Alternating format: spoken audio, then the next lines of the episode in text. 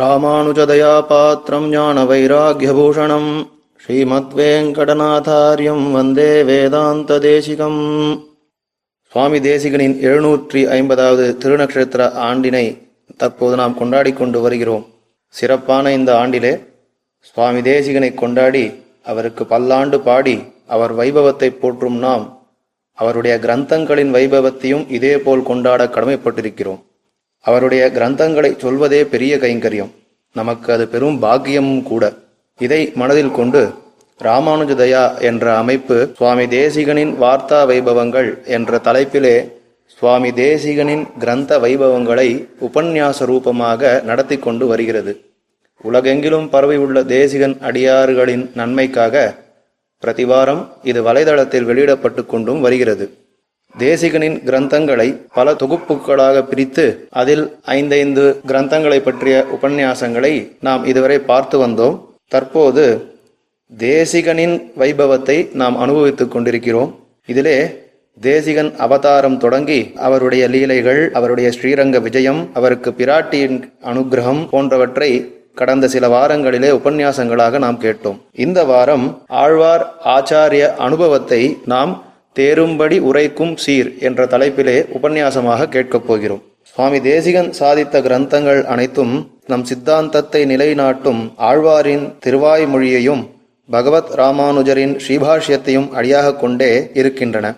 இதில் முறையே திரமிடோபனிஷத் தாத்பரிய ரத்னாவளியும் அதிகரண சாராவளியும் மிக முக்கியமான கிரந்தங்கள். இந்த கிரந்தங்கள் அனைத்தும் நம் ஸ்ரீ சம்பிரதாயத்தை பகவத் ராமானுஜர் சாதித்த விசிஷ்டாத்வைத்த சித்தாந்தத்தை யாராலும் அசைக்க முடியாதவாறும் அதற்கு எந்த கலங்கமும் வந்திராத வண்ணமும் அமைந்துள்ளன.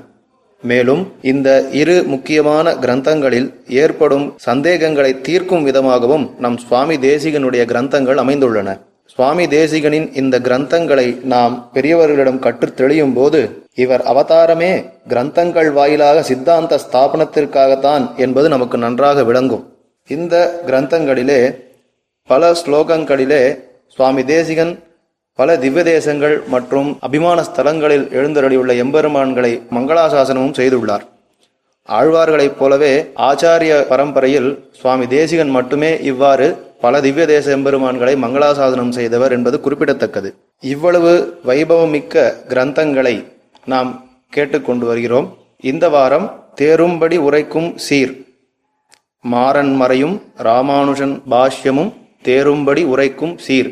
என்ற தலைப்பிலே உபன்யாசத்தை நாம் கேட்க இருக்கிறோம் இந்த உபன்யாசத்தை நமக்காக சாதிக்க இருப்பவர் நாவல்பாக்கம் ஸ்ரீ உவே வாசுதேவாச்சாரியார் சுவாமி அவர்கள். இவர் பிரசித்தராக எழுந்தருளியிருந்த நாவல்பாக்கம் ஐயாத்து சுவாமியிடம் இளம் பிராயத்திலேயே வேதாந்த காலக்ஷேபங்கள் ஆகியவை செய்தவர். அது மட்டுமல்ல வேதாத்தியனம் தர்க்கபாட்டம் இவற்றை முறையே பெரியவர்களிடம் கற்றுத் தெளிந்தவர். தற்போது கேரள மாநிலத்திலே சம்ஸ்கிருத பல்கலைக்கழகத்திலே பேராசிரியராக பணிபுரிந்து வருகிறார். சம்பிரதாயத்திற்காக அவர் இயற்றியுள்ள கட்டுரைகள் பல. குறிப்பாக வேதாந்த விஷயங்களிலே இவருடைய கட்டுரைகளை வாசித்து பலர் தங்களுடைய சந்தேகங்களை தீர்த்து கொண்டுள்ளனர். அது மட்டுமல்ல சம்பிரதாயத்திற்காக பல காலக்ஷேபங்களும் சாதித்து வருகிறார். இவருடைய உபன்யாசங்கள் உலக பிரசித்தம். சொல்லும் கருத்து மிகவும் ஆழமான வேதாந்த விஷயமாக இருந்தாலும் சரி நன்பு அனுபவிக்கக்கூடிய சாகித்ய விஷயமாக இருந்தாலும் சரி கேட்பவர்கள் எளிமையாக புரிந்து கொள்ளும் வகையிலே சாதிப்பது இவருடைய ஒரு சிறப்பு. அந்த ரீதியிலே மாறன் மறையையும் ராமானுஜன் பாஷ்யத்தையும் நம் சுவாமி தேசிகன் தேரும்படி உரைத்த சீர்மையை இந்த சுவாமியின் உபன்யாச மூலம் நாம் கேட்டு தெளியலாம். ராமானுஜதயா பாத்திரம் ஞான வைராகிய பூஷணம் श्रीमद्वेङ्कटनाथार्यम् वन्दे वेदान्तदेशिकम् लक्ष्मीनाथसमारम्भाम् नाथयामुनमध्यमाम् अस्मदाचार्यपर्यन्ताम् वन्दे गुरुपरम्पराम् प्रपद्येतम् गिरिम् प्राय श्रीनिवासानुकम्पया इक्षुसारस्रवन्त्येव यन्मूर्त्या शर्करायितम् उपवीतिनमूर्ध्वपुण्ड्रवन्तम् त्रिजगत्पुण्यफलम् त्रिदण्डहस्तम् शरणागतसार्थवाहमीडे शिखया शेखरिणम् पतिम् यतीनाम्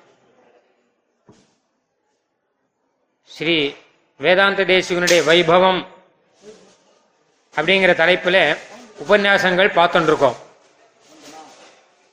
சுவாமி தேசிகன் வைபவம் என்று சொல்லும்போது அவதார வைபவம் ஸ்ரீரங்க வைபவம் தேசிக லீலா வைபவம் இதெல்லாம் கலந்திருக்கு.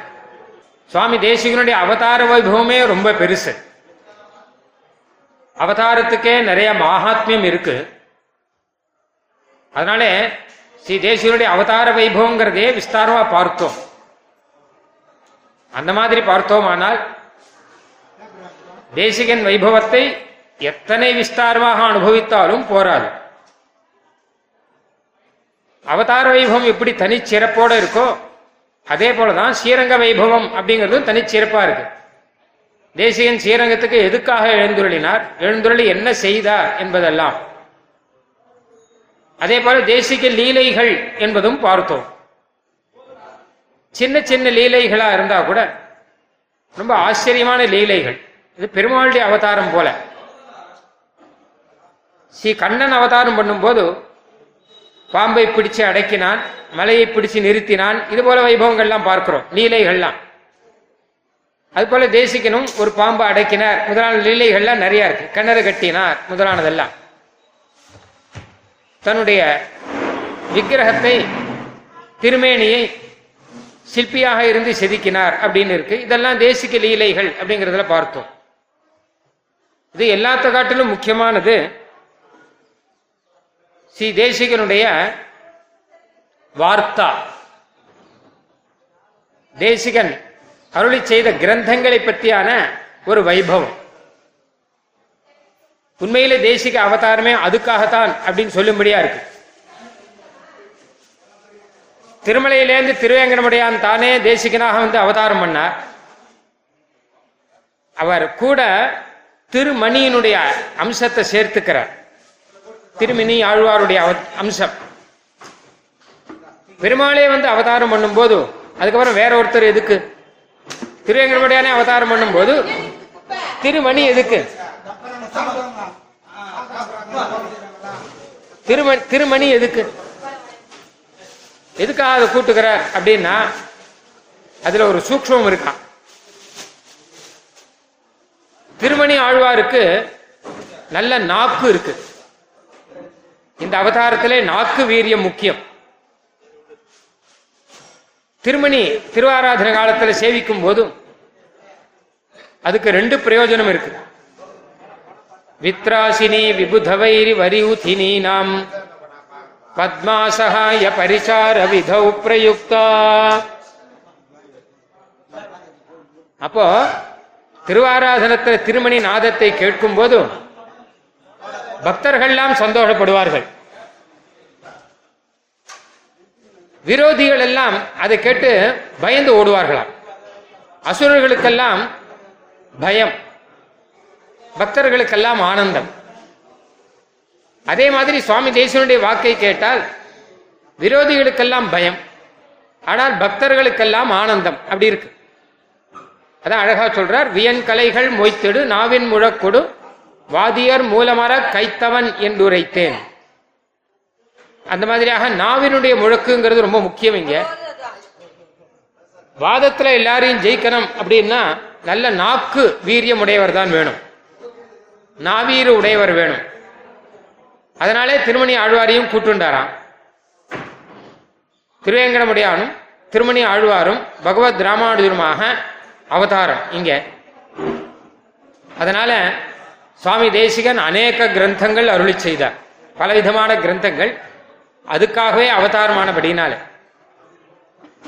இந்த கிரந்தங்கள் எல்லாம் வந்தது எல்லாத்துக்குமே ஒன்று ஒன்றுக்கும் பின்னாடி ஒரு பெரிய சரித்திரம் இருக்கும். சாதாரணமா கிடையாது. வெறும் ஆற்றுல உட்காந்து எழுதிட்டு போனார் அப்படிங்கிறது இல்லை. பெருமாளுடைய நியமனம் இருக்கும் பின்னாடி.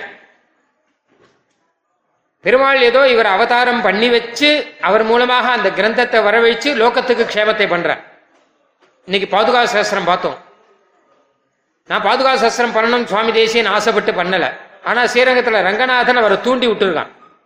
ஒரு போட்டின்னு ஒரு வியாஜத்தை இட்டு அவரை தூண்டி விட்டு ஒரு ராத்திரிக்குள்ள பாதுகா சாஸ்திரம் பண்றேன்னு பிரதிஜை பண்ண வச்சு பாதுகா சாஸ்திரம் பண்ண வச்சிருக்கேன். அப்ப சுவாமி தேசிகன் சாதிக்கிறார். ஒரு ராத்திரிக்குள்ள ஆயிரம் ஸ்லோகம் பண்ண முடிஞ்சதா உம்மால அப்படின்னா பாதுகை கிட்ட சொல்றார் உம்முடைய அனுகிரகம் இருந்தால் ஆயிரம் இல்லை லட்சம் பண்ணுவேன் அபார கருணாம்புதே தவகலு பிரசாதாதகம் விதாத்துமப்பி சக்குனியாம் சதசகசிரிகாம் சம்ஹிதாம். ஆயிரம் ஸ்லோகம் இல்லை. நூறு ஆயிரம் ஸ்லோகம் பண்ண முடியும். ஒன்று நூறாயிரமாக பண்ண முடியும். பாதுகையினுடைய அனுகிரகம் இருந்தால். நான் பண்ணலையே. இப்ப ஆயிரமா நூறாயிரமா ஒன்னா பத்தா அப்படிங்கிறது பாதுகை தான் தீர்மானம் பண்றேன். உம் அனுகிரகம் தான் நடக்கும். ஆனா பாதுகை என்ன பண்ணிட்டாருன்னா இதோட நிறுத்திட்டேன் போரும்னுட்டார் அவர் கடைசியில் அந்த நாதம் வந்து பாதுகையுடைய நாதத்தில் நிறுத்திட்டாராம் போரும்னு சொல்லிட்டாராம். ஏன் அப்படின்னா ததாபி ஹரிபாதுகே தவ குணௌக லேசஸ்திதே உதாகிருதி ரியம் பவேத் பாதுகையினுடைய பிரபாவத்தை நீ ஆயிரம் ஸ்லோகம் சொல்லி முடிச்சிருமா இல்ல நூறு ஆயிரம் ஸ்லோகம் சொல்லி தான் முடிஞ்சிட முடியுமான்னு அது முடியாது. என்னானாலும் முடிய போறது இல்லை அப்போ ஏதாவது ஒரு இடத்துல நிறுத்தி ஆகணும். அப்போ ஜனங்களுடைய சௌரியத்துக்காக ஒரு ஆயிரம் போரும் அப்படின்னு பாதுகையை நிறுத்திட்டாராம். ஒரு உதாகரணம். ஒரு சாம்பிள் பேக்கெட் சர்ஃபுக்கு சாம்பிள் பேக்கெட் கொடுக்குற மாதிரி பாதுகா பிரபாவத்துக்கு ஒரு சாம்பிளாக பாதுகா சஸ்திரம் கொடுக்குறேன் அப்படின்னு அப்போ ஸ்ரீரங்கம் ரங்கநாதனே பாதுகா சகசிரத்தை இவரை கொண்டு வாழ வைக்கிறார் நமக்காக. இதெல்லாமே பின்னாடி வரவாளுக்காக பெருமாளே பல ஸ்தோத்திரங்கள் வரவழைக்கிறார். எல்லா கிரந்தமுமே அப்படிதான். ஊர்ல எல்லாருக்கும் உடம்பு சரியில்லை அதனால சுவசனாஷ்டகம் பண்ணார் அப்படிதான் வரும். ஒரு பாம்பாட்டி வந்து வம்பு வந்தான் அதனாலே கருத்மான குறிச்சு ஸ்தோத்திரம் பண்ணார். இது எல்லாத்துக்குமே ஒரு வியாஜம் ஒன்று வரும் ஒரு நிமித்தம் ஒன்று இருக்கும். பெருமாளே உண்டாக்கி இவர் கொண்டு வரவழைப்பார் கருத்மான் என்ன பண்ணார்னா என்னை குறித்து நீ ஸ்தோத்திரம் பண்ணுன்னு ஆதேசமே பண்ற. ஏன்னா ஜனங்களுக்கு அனுகிரகம் பண்ணணும் என்பதற்காக. இந்த மாதிரியாக சுவாமி தேசிகன் எத்தனை ஊத்துக்கும் மேற்பட்ட கிரந்தங்கள் பண்ணார் அப்படின்னா பெருமாள் வந்து இவரை கொண்டு பண்ண வைக்கிறார். அல்லது பெருமாளே இந்த அவதாரம் எடுத்ததே இதுக்காகத்தான். அதைத்தான் அழகாக சொல்றார். வாழி ராமானுச பிள்ளான் மாதகவால் வாழும் அணி நிகமாந்த குரு. வாழி அவன் மாறன் மறையும் ராமானுஜன் பாஷ்யமும் தேரும்படி உரைக்கும் சீர் அப்படின்னு பல்லாண்டு பாடுறோம். சுவாமி தேசிகனுக்கு ஒரு பல்லாண்டு. தேசிகன் இந்த வியாக்கியானங்கள்லாம் பண்ணார் இல்லையா அதுக்கு ஒரு பல்லாண்டு. தேசிகன் எப்படிப்பட்டவர்னா ராமானுஜ பிள்ளான் மாதகவால் வாழும் அநிகமாந்த குரு ராமானுஜ பிள்ளான்னா சுவாமி அப்புள்ளார். அவருடைய கிருபையினாலேயே இருக்கக்கூடியவர். அதான் ராமானுஜ தயா பாத்திரம் அப்படின்னு சொல்றோம். சுவாமி தேசிகன் இத்தனை கிரந்தங்கள் சாதிச்சார்னா அதுக்கு காரணமா இருக்கிறவர் அந்த அப்புள்ளார். அவருடைய குரு ஆச்சாரியர். அவருடைய மாத்துலர் ரொம்ப ஆச்சரியமானவரா. சுவாமி தேசிகனுக்கு சாங்கியம் யோகம் நியாயம் மீமாம்சா முதலான சகல தந்திரங்களும் அவருடைய விதேயமா இருக்கு. இருபது வயசுல மொத்தத்தையும் கத்து முடிச்சுட்ட. தெரியாத சாஸ்திரமே கிடையாது. ஜோதிஷம் அந்த காலத்துல சயின்ஸ்னு பேர்ல என்னென்ன இருந்தோ எல்லாம் தெரியும். இது அத்தனையும் இருபது வயசுல சுவாமி தேசிகனுக்கு தெரியுங்கிறது பெரிய விஷயம் இல்லையா? அவருக்கு இத்தனையும் சொல்லி கொடுத்தவர் ஒருத்தர் தான் இதுக்காக பல பேர்கிட்ட போகல. பல பேர்கிட்ட போய் பல வித்தியை கிரகிக்கணும் இல்லையோ? இவருக்கு அது தெரியும் அவருக்கு அது தெரியும் அவருக்கு அது தெரியும். ஆனால் சுவாமி தேசிகன் ஒருத்தர்கிட்ட இருந்தே இத்தனையும் கிரகிச்சிருக்காருன்னா சுவாமி தேசிகனுக்கே இத்தனை விஷயத்தையும் சொல்லிக் கொடுத்த ஒருத்தர் எப்படி இருக்கும் அப்படிப்பட்ட பெருமை உடையவர் காவலர் எங்கள் கிடாம்பி குலபதி அப்புலார்தம் தேமலர் சேவடி சேர்ந்து பணிந்து அவர்த்தம் அருளால் நாவலரும் தென் வடமொழி நற்பொருள் பெற்ற நம்பி. அங்கேயும் அவர்த்தம் அருளால் இருக்கு. இங்கேயும் ராமானுஜ பிள்ளான் மாதகவால் இருக்கு. இதான் ராமானுஜ தயாபாத்திரம் அர்த்தம். அவர் மொத்தத்தையும் சுவாமி தேசியனுக்கு சொல்லிக் கொடுத்த ஒரு தனி ஆச்சாரியர். அதான் பெரிய திருமொழியில சொல்றார் ஓது வாய்மையும் உவனிய பிறப்பும் உனக்கு முன் தந்த அந்தனன் ஒருவன். காதல் என் மகன் புகலிடம் காணேங்கிற அதாவது கிருஷ்ணன் வந்து சாந்திவின் மகரிஷி கிட்ட படிச்சானா அறுபத்தி நாலு நாள் சாந்திவின் மகர்ஷிகிட்ட இருந்து அறுபத்தி நாலு கலைகளும் கிருஷ்ணன் படிச்சான் இருக்கு பாகவதத்துல. அதுல கிருஷ்ணன் போய் சாந்தி கிட்ட போய் படிக்க வேண்டிய அவசியமே இல்லை. இவன் சர்வஜன் இவன் பகவான். ஆனால் குருமுகமாக தான் தெரிஞ்சுக்கணுங்கிறதுக்காக சாந்திவினி மகர்ஷியுடைய ஆசிரமத்துல போய் குருகுல வாசம் பண்ணி அங்க அறுபத்தி நாலு வித்தியனும் கிருஷ்ணன் கத்துக்கிறான். ஆழ்வார் சொல்றார் கிருஷ்ணா நீ அறுபத்தி நாலு வித்தியைகளையும் கத்துனாங்கிறது பெரிய விஷயம் இல்லை. ஏன்னா நீ சர்வஜன். ஆனா உனக்கு அறுபத்தி நாலு வித்தியும் ஒருத்தர் சொல்லி கொடுத்தாரு. அவர் எப்படிப்பட்டவராக இருக்கணும் பார்க்கணும். இது பல பேர்கிட்ட தானே போகணும் எங்க யூனிவர்சிட்டியில நியாயம்னு ஒரு டிபார்ட்மெண்ட் வியாக்கரணம்னு ஒரு டிபார்ட்மெண்ட் சாகித்யம்னு ஒரு டிபார்ட்மெண்ட் வேதாந்தம்னு ஒரு டிபார்ட்மெண்ட் சான்ஸ்கிரிட் டெக்னிக்கல் ஸ்டடீஸ் அப்படின்னு அதுக்கு ஒரு டிபார்ட்மெண்ட் ஒவ்வொரு டிபார்ட்மெண்ட்லையும் ஏழு பேர் இருக்கா அப்ப அஞ்சு ஏழு முப்பத்தஞ்சு பேர். இந்த முப்பத்தஞ்சு பேர் சொல்லி கொடுக்கறத அந்த அப்புல்லா ஒருத்தர் சொல்லி கொடுத்துருக்காரு. இதுக்கு மேல இந்த முப்பத்தஞ்சு பேர் சொல்லி கொடுக்கறத அவர் சொல்லி கொடுக்கல. இவ ஒன்றும் சொல்லி கொடுக்க போறது இல்லை அவர் மகாஜானியா இருந்து சொல்லி கொடுத்துரு. அப்படிப்பட்ட பெருமை. அதாவது ஓது வாய்மையும் உவனே பிறப்பும் உனக்கு முன் தந்த அந்தணன் ஒருவன் அப்படிங்கிறார். அவனுக்கு சமம் யாரும் கிடையாது. அப்படிப்பட்ட பெருமையோட ரப்புல்லா அவர்கிட்ட இருந்து சுவாமி தேசியன் எல்லாத்தையும் கிரகிச்சின்றவர்.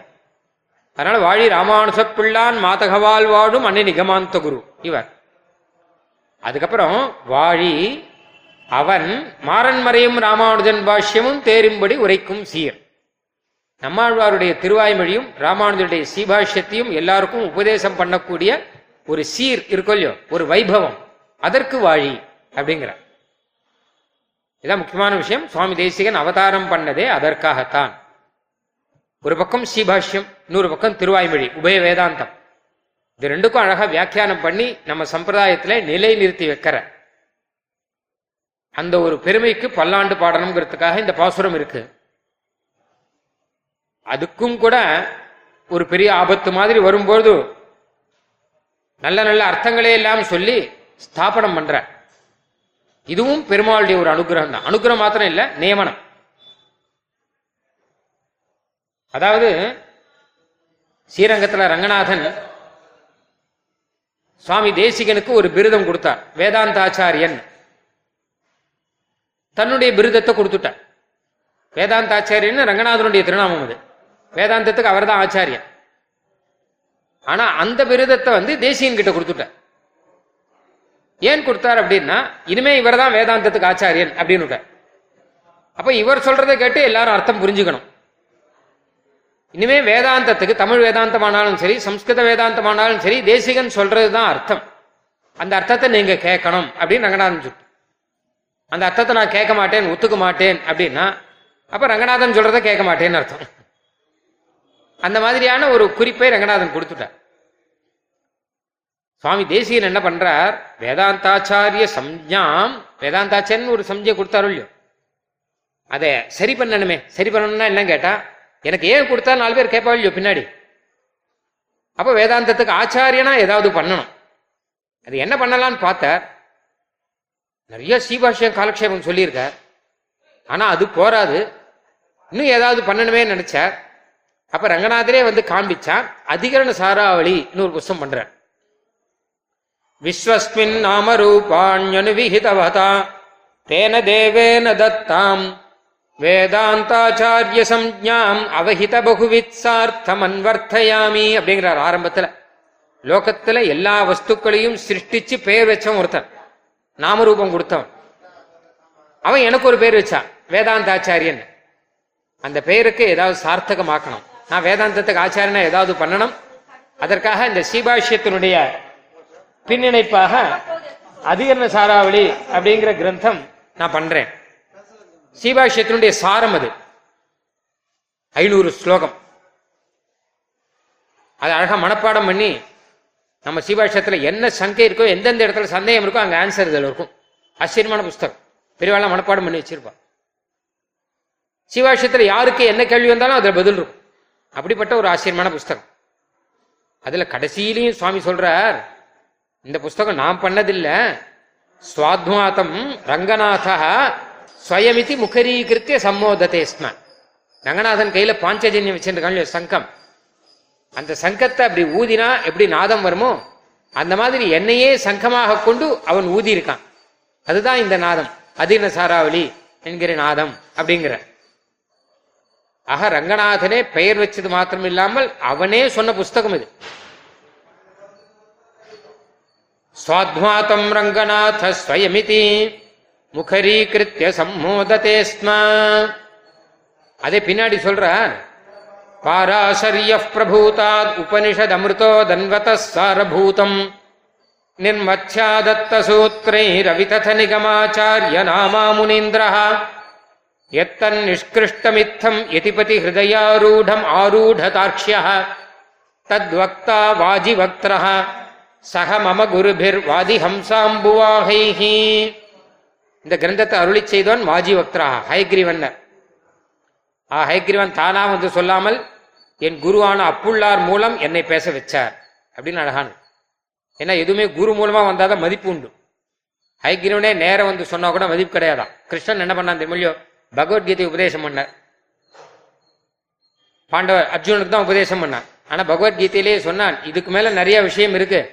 இதெல்லாம் புரியணும்னா பெரியவாள்கிட்ட போய் கேட்டுக்கோணும் தத்வித்தி பிரணிபாத்தேன பரிப்பிரஷ்னேன தேவையா உபதேக்ஷந்தி தே ஞானம் ஞானினாக தத்துவதர்சினா அர்ஜுனா இதையெல்லாம் நீ மகான்கள் கிட்ட போய் கேட்டுக்கோ ஆச்சாரியர்கள் கிட்ட போய் கேட்டுக்கோ. அப்படி கேட்கும்போது எங்கிட்ட கேட்ட மாதிரி கண்ணாவனா கேட்காதே. ஆச்சாரியங்கிட்ட எப்படி உபசக்தி பண்ணணுமோ அப்படி போய் கேட்டுக்கோ. யுத்தத்துல திடீர்னு இப்ப சொல்ல அப்படிலாம் சொல்லக்கூடாது. தத்வித்தி பிரணிபாதேன பரிப்பிரஷ்னேன சேவையா. பிரணிபாதம் பண்ணி பரிப்பிரசம் பண்ணி கைங்கரியம் சுசுரூஷ பண்ணி கேட்கணும். அப்போ அவ சொல்லுவான் சுவாமி தேசிகனும் சொல்ற சர்வேஸ்வரன் தானும் தான் உபதேசித்த அர்த்தத்தை பீஷ்மாதி ஞானாதிகரை கொண்டு மூதலித்தார் அப்படின்னு ரகசியத்தை ஒன்று சொல்ற பாண்டவர்கள்லாம் ராஜ்ய பரிபாலனம் பண்ணும்போது கிருஷ்ணன் ஒரு சமயம் ஏகாந்தத்தில் உட்காந்து கண்ணை முடிந்து தியானத்தில் இருந்தார். அப்ப தர்மபுத்திரர் வந்தார். கிருஷ்ணா என்ன பண்ணிட்டு இருக்கேன் கேட்டார். கிருஷ்ணன் கை காமிச்சுட்டார் தியானம் பண்ணிட்டு இருக்கேன் பேச மாட்டேன். ஜெபம் பண்ணிச்ச பேசக்கூடாது. தியானம் பண்ணிச்ச பேசக்கூடாது. தியானம் பண்ணிட்டு இருக்கேன் அப்படின்னு பேசாம இருந்தான். அதனாலதான் கேட்குறேன் நீ யாரும் தியானம் பண்ணுறாங்கிறார் தர்மபுத்திர நாங்கள் தான் தியானம் பண்ணுறோம் ஒன்ன. நீ யாரும் தியானம் பண்ற? அப்படின்னா கிருஷ்ணன் சொன்னான் நான் பீஷ்மர் தியானம் பண்றேன். ஏன் அப்படின்னா பீஷ்மர் என்ன தியானம் பண்ணிட்டு இருக்க சரதல்பங்கதோ பீஷ்மஹா சரதல்பத்தில் படுத்துட்டு இருக்கார் என்ன தியானம் பண்ணிட்டு இருக்கார் நான் அவரை தியானம் பண்ணிட்டு இருக்கேன் தர்மபுத்திரா நீ ஒரு காரியம் செய். பீஷ்மர் சரதல்பத்தில் படுத்துட்டார் இனிமே அவருக்கு அந்திம காலம் வந்தா ஞானம் சொல்றவா ஆள் கிடையாது. நீ போய் பீஷ்மர்கிட்ட போய் ஞானத்தை உபதேசம் வாங்கிக்கோ. அப்படின்னு தர்மபுத்தரையும் கூட்டுண்டு கிருஷ்ணனும் நேர போறான் பீஷ்மர் தர்மபுத்தருக்கு உபதேசம் பண்றான்னு இருக்கு. அதான் சுவாமி சொல்றார் கிருஷ்ணனே உபதேசிச்ச அர்த்தம் பகவத்கீதை சொல்லியாச்சு. ஆனாலும் பீஷ்வர் சொல்லணுங்கிற கிருஷ்ணனுக்கே தெரியும். நாம சொன்னா விலை போகாது பீஷ்வர் சொன்னா விலை போகும். ஏன்னா அவர் ஞானி.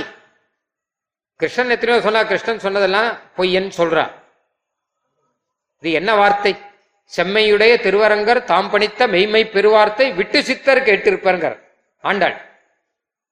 சுவாமி தேசியன் இதையும் இதையும் எடுக்கிறார். பிரசங்காத அதையும் சொல்றேன்.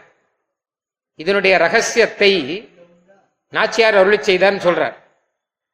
செம்மையுடைய திருவரங்கர் தாம் படித்த மெய்மை பெருவார்த்தை விட்டு சித்தர் கேட்டிருப்பார். ஆண்டாள் பாட்டு. ஸ்ரீ ரங்கநாதன் அன்னைக்கு ஒரு வார்த்தை ஒன்று சொன்னான். அந்த வார்த்தையை எங்க அப்பா விஷ்ணு சித்தர் பெரியாழ்வார் கேட்டு இருப்பார். அதை கேட்டு அதிலேயே நம்பிக்கையோடு கூட அவர் சந்தோஷமா இருக்கார். அப்படின்னார். அது என்ன வார்த்தை? அப்படின்னா தம்மை உகப்பாரை தாம் உகப்பர் என்னும் சொல். ரங்கனா என்ன சொன்னான்னா என்கிட்ட யார் பிரீத்தி வைக்கிறாளோ அவகிட்ட நான் பிரீத்தி வைக்கிறேன். அப்படின்னு இருக்க இது ரங்கநாதருக்கு மாத்திரம் இல்ல லோகத்துல எல்லாருக்குமே உண்டு. அவகிட்ட யார் பிரீத்தி வைக்கிறாளோ அவ பதிலுக்கு பிரீத்தி வைப்பா. நான் ரங்கநாதன் என்ன கேட்டா என்கிட்ட யார் பிரீத்தி வைக்கிறாளோ அவா தான் நான் பிரீத்தி வைப்பேன்னு அர்த்தம். அதாவது அழகான ஒரு விஷயம் யார் மோட்சத்துக்கு போவான்னு கேட்டா ஞானம் இருந்தா மோட்சத்துக்கு போயிட முடியாது. பகவான் யாரை உகந்து மோட்சத்துக்கு வரணும் சங்கல்பிக்கிறானோ அவன் தான் மோட்சத்துக்கு போக முடியும் அப்படின்னு வேதத்தில் இருக்கு. எமே வைஷ விருணுத்தே தேட லப்யா தஸ்யைஷ ஆத்மா விவிருணுதே தனும் ஸ்வாம் அப்படின்னு இருக்கு. பகவான் யாரை உகந்து மோட்சத்துக்கு போனோம் சங்கல்பிக்கிறானோ அப்போ பாஷ்யத்துல சொன்னார் எம்பெருமானார் பகவான் யாரை உகந்து மோட்சத்துக்கு போனோம் சங்கல்பிப்பார். யாரை பகவான் உகப்பார் அப்படின்னு கேட்டா எம்பெருமானார் சாதிக்கிறார் பகவானை யார் உகப்பாரோ அவரை பகவான் உகப்பு பகவான் கிட்ட பிரீத்தி வச்சா பகவான் பதிலுக்கு பிரீத்தி வைப்பான் கிருஷ்ணன் வந்து அழகா சொல்லியிருக்கான் பகவத்கீதையில பிரியோகி ஜானினோத்தியர்த்தம் அகம் சச்சமம பிரியா உதாதா சர்வயே வைத்தே ஜானி துவாத்மைவ மே மதம். பிரயோகி ஜானினோத்தியர்த்தம் அகம் ஞானிய கூட்டுக்கேடு எனக்கு ரொம்ப பிரியமானவன் பகவான் கண்ணன்னு சொல்லுவான். வேற எதுவும் வேண்டான்னுவான். அப்படிப்பட்டவன் தான் எனக்கும் பிரியமானவன். அப்படின்னு கண்ணன் சொல்றான். ஆக இது அழகான வார்த்தை. தம்மை உகப்பாரை தாம் உகப்பர். இதைத்தான் ரங்கநாதன் கிருஷ்ணாவதாரத்தில் சொன்னான். பிரியோகி ஞானோத்தியர்த்தம் ரங்கநாதன் சொன்னான் சொல்ல காரணம் ரங்கநாதன் தானே கிருஷ்ணாவதாரம் பண்ணான். கோவலனாய் வெண்ணையுண்டவாயன் என் உள்ளம் கவர்ந்தானே அண்டர்கோன் அணியரங்கன் அப்படிங்கிறார். ரங்கநாதன் தான் ராமாவதாரம் பண்ணா ரங்கநாதன் தான் கிருஷ்ணாவதாரம் பண்ணா கிருஷ்ணாவதாரம் பண்ணி இந்த விஷயத்தை சொல்லிட்டு மறுபடியும் ஸ்ரீரங்கத்துக்கு வந்துட்டான். அப்ப ரங்கநாதன் கிருஷ்ணாவதாரம் எடுத்து சொன்ன அந்த அர்த்தம் இருக்கும் இல்லையோ? அந்த அர்த்தத்தை நம்பிட்டு இருக்காராம் யாரு? பெரியாழ்வார். அதை கேட்டு இருப்பார். அதை கேட்டு சந்தோஷமா இருந்துட்டு இருக்க பெரியாழ்வார். அப்போ உமக்கு என்ன அப்படின்னா எங்க அப்பாவே நம்புறார். பெருமானே சொல்லிட்டான். ஏன் நான் செய்ய வேண்டியது ஒண்ணும் கிடையாது. அதனால தம்மை உகப்பாரை தாமுகப்பர் என்னும் சொல் தம்மிடையே பொய்யானால் அதை அவரே பொய்யாக்கினா சாதிப்பார் ஆரிணியே. வேற யார் என்ன பண்ண முடியும்? அவனே சொன்ன வார்த்தை தானே. அதுவும் அதுக்கு சாட்சி ஒருத்தர் விஷ்ணு சித்தர் பிடிச்சு வச்சிருக்கார். அப்போ பொய்யாகுமா? பொய்யாகாது. வேற யார் சாதிக்க முடியும்? ரங்கநாதன் கட்டாயம் கூட்டுப்பான் அப்படிங்கிற அர்த்தத்துல ஆண்டாள் அருளி செய்த நாச்சியார் அருளி செய்த பாசுரம். இதை சுவாமி தேசியன் எடுக்கிறதுக்கு காரணம் தம்மை உகப்பாரை தாம் உகப்பார். அதாவது நாம பகவான் கிட்ட பிரீத்தி வச்சா பதிலுக்கு பிரீத்தி வைப்பார். சுதந்திரமாக இவர் எனக்கு வேண்டியவர் அப்படின்னோ வேண்டாதவர் அப்படின்னும் ரங்கநாதனுக்கு கிடையாது. இவருக்கு மோட்சம் கொடுப்பேன் அவருக்கு கொடுக்க மாட்டேன் அப்படின்னு சுவாதந்திரத்தினாலே நிர்வாகம் பண்றார் சில பேர். பெருமாள் ஏன் சில பேருக்கு மோட்சம் கொடுக்குறார்? ஏன் சில பேருக்கு கொடுக்கல அப்படின்னா அது அவனுடைய இஷ்டம். அவனை யார் கேட்கறது அப்படிங்கிறான் ஆனா அது கிடையாதான் ஏன்னு கேட்டா செம்மையுடைய திருவரங்கர். செம்மைனா ஆர்ஜவம் ஆர்ஜவம்னா நேர்மை. நேர்மை உடையவரவர் ஒருத்தன் வேண்டியவன் ஒருத்தன் வேண்டாதவன் இப்படிலாம் நினைக்க மாட்டார். நேர்மையா நடக்கக்கூடியவர் அதனால தம்மை உகப்பாரை தாம் உகப்பார் அப்படிங்கிறது தான். அதனால தான் பாஷ்யாரும் சாதிக்கிறார் அதுதான் தேசியனும் சாதிக்கிறார். சுவாதந்திரத்தினாலே பெருமாள் சிலருக்கு கொடுப்பான் சிலருக்கு கொடுக்க மாட்டாங்கிறது கிடையாது. பின்ன என்ன கேட்டா நாம் என்ன செய்கிறோம்? நம்ம பெருமாளுக்கு நம்மையே ஒப்படைச்சோன்னா சரணாகதி பண்ணோம்னா மோட்சம் கொடுப்போம் நம்ம பிரீத்தியோட இருந்தோம்னா அவனும் நம்ம கிட்ட பிரீத்தி காமிப்பான் அப்படிங்கிறது தான் அதனால இந்த மாதிரியான அபூர்வமான விஷயங்கள்லாம் சுவாமி தேசியன் சாதிக்கிறது தான் தேரும்படி உரைக்கும் சீர் அப்படிங்கிறது. இதையெல்லாம் சொல்றது ரங்கநாதன் அதான் விஷயம். எத்தன் நிஷ்கிருஷ்டமித்தம் எதிபதி ஹிருதயாரூடம் ஆரூடதார்க்ஷியா எதிபதி ஹிருதயாரூடம். ராமானுஜருடைய ஹிருதயத்துல இருக்கக்கூடிய எம்பெருமான் அந்த இருக்கக்கூடிய அர்த்தத்தை சொல்றார் கரு கருடவானத்தில் இருக்கக்கூடிய ஹைகிரீவன் சொன்னாருங்கிறார். கருடவானம் சொல்லும்போது அப்புள்ளாரையும் உத்தேசிக்கிறார். அப்படிப்பட்ட ஹைகிரீவன் சொன்னார். தத் வக்தா வாஜி வக்திரா சக மம குருபிர் வாதி ஹம்சாம் புவாகை அதிகன சாராவளி? அப்படிங்கிறது ரங்கநாதன் தேசியன் மூலம் உண்டாக்கி தந்தது. எல்லா கிரந்தமும் இப்படிதான். பெருமாள் தான் தேசியன் மூலம் வரவழைச்சு தந்தார். ஏன்னா நமக்காக எல்லாமே. இன்னொரு அழகான விஷயம் என்னன்னு கேட்டா சுவாமி தேசிகன் தன்னுடைய திருமேனியை தானே சிற்பத்தில் வடிச்சார். நமக்கு எல்லாருக்கும் தெரியும். யாரோ அதுக்கும் ஒரு வியாஜம் வந்தது. யாரோ ஒருத்தன் வந்து கேட்டான் சில்பம் அடிக்க முடியுமா? சில்ப சாஸ்திரம் தெரியுமா? அப்படின்னா இவர் சர்வதந்திர சுதந்திரர். அதனால அதை பத்தி கவலை இல்லை. நீர் சர்வதந்திர சுதந்திரன்னா சில்பம் அடிக்கணும் எல்லாம் தெரியும் சொல்லிட்டு இருக்கா இல்லையோ? அப்போ சில்பம் அடிக்கணும் அப்படின்னா. இவருக்கு அதுல இஷ்டம் இல்லை. ஆனா சர்வதந்திர சுதந்திரங்கிறது தங்கநாச்சியார் கொடுத்த விருதம் அது. அது இல்லைன்னு சொல்லக்கூடாது இவன். நீ என்ன என்ன வேணா சொல்லிக்கோ. ஆனா ரங்கநாதன் கொடுத்த வேதாந்த ஆச்சாரியங்க விருதத்தையும் தாயார் கொடுத்த சர்வதந்திர சுதந்திரங்க விருதத்தையும் தேசியன் இல்லைன்னு ஆக்க மாட்டேன் ஏன்னா அவ கொடுத்துருக்காது. சரி நான் வடிக்கிறேன். உம்முடைய சிற்பத்தை வடிக்கணும்னா அங்கதான் பிரச்சனை இருக்கு. சிற்பம்னா முன்னாடி மாடல் இருக்கும். அந்த மாடலை பார்த்துருந்தா சித்திரம் எழுதுறதோ சிற்பம் வடிக்கிறதோ செய்வா. ஆனா இப்ப மாடல் கிடையாது. ஏன்னா தன்னை எப்படி பார்க்க முடியும்? உம்முடைய சிற்பத்தை நீ வடிக்கணும் அப்படின்னா சுவாமி தேசியன் அந்த சவாலையும் ஏத்துக்கிட்ட தன்னுடைய சிற்பத்தை தானே வடிக்கிற. நமக்கு சரித்திரம் தெரியும். அப்புறம் வந்து அவன் அதுல சரியா இல்லை அப்படின்னா எங்கேயோ தட்டி பார்த்தா ரத்தம் வந்தது. அவன் பயந்து போயிட்டான். கீழே வந்து சேவிச்சுட்டான். ஏன்னா ரத்தம் எல்லாம் வருதே ரொம்ப பயமா இருக்கு. நாங்களாம் ஏதோ பொம்மை தான் பண்ணிட்டு இருக்கோம். நீ சிற்பம் பண்றேன்னு சொல்லிட்டு நல்லா உயிர் கொடுக்குற. அப்படின்னு கீழே விழுந்து சேவிச்சு இந்த சரித்திரம் இருக்கட்டும். ஆனா சுவாமி தேசிகன் சிற்பம் பண்ண ஆரம்பிக்கும் போது ரங்கநாதன் ஒரு நியமனம் பண்ண இது வைபவத்தில் இருக்கு. நீர் உபதேச முத்திரையோடு கூட அல்லது வியாக்கியான முத்திரையோடு கூட கையில ஓலையோடு கூட சிற்பம் அடிக்கணும். அப்படின்னார் பெருமாள். தேசிகன் என்ன நினைச்சிட்டு இருந்தார்னா நம்ம ஆழ்வார் ஆச்சாரியர்கள் விக்கிரகங்கள்லாம் பார்த்தா எல்லாரும் கை கூப்பிட்டு தான் இருப்பான்.